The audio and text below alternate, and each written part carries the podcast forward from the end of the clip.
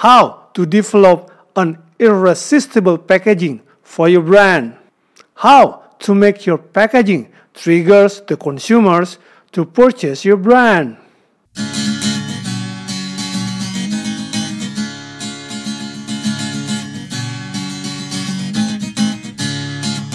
Welcome to Business and Management Podcast.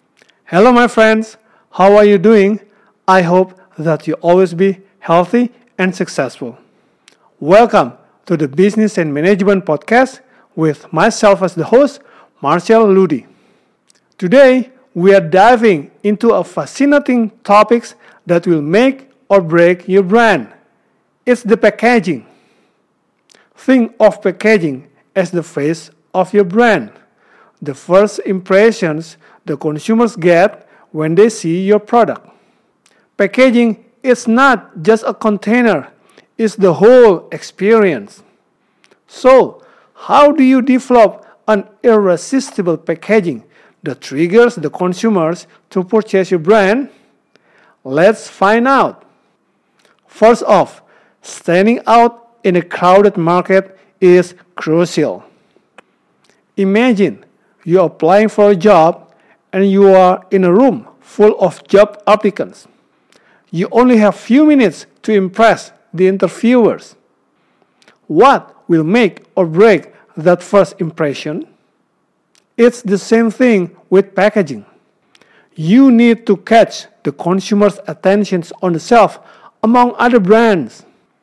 It is not an easy task considering consumers only have few seconds scanning all the options on the shelf. So, here are some things to consider. Understand the visual cues the consumers expect in the specific category. If you are selling baby products, putting a baby face on your packaging can be a head start. If you are selling cosmetic products, then put a picture of beautiful woman, for example. Find out what visuals the consumers consider essential in your category and put them in your packaging. Clearly establish your brand's identity on the packaging. When consumers look at your brand's packaging from the distance, they should know exactly who you are.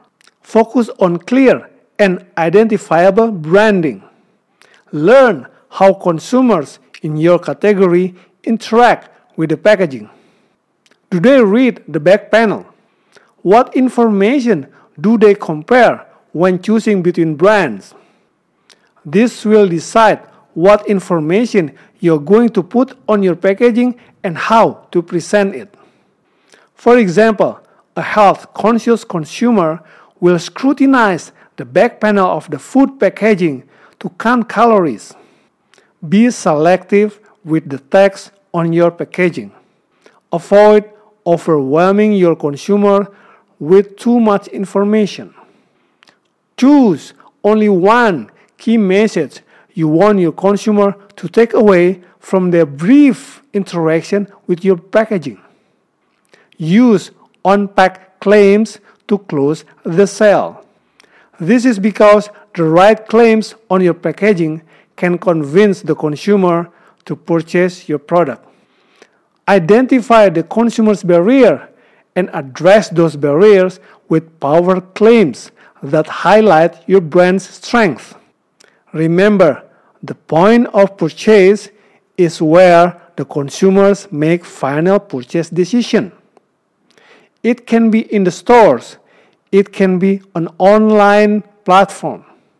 Use this opportunity to draw attention to a specific product features. Use it to give them reassurance. Or highlight any superiority of your brand have compared to the competition. When facing space constraints problem on your packaging, be creative.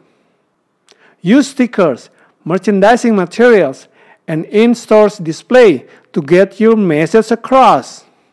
Remember, packaging is more than just a container.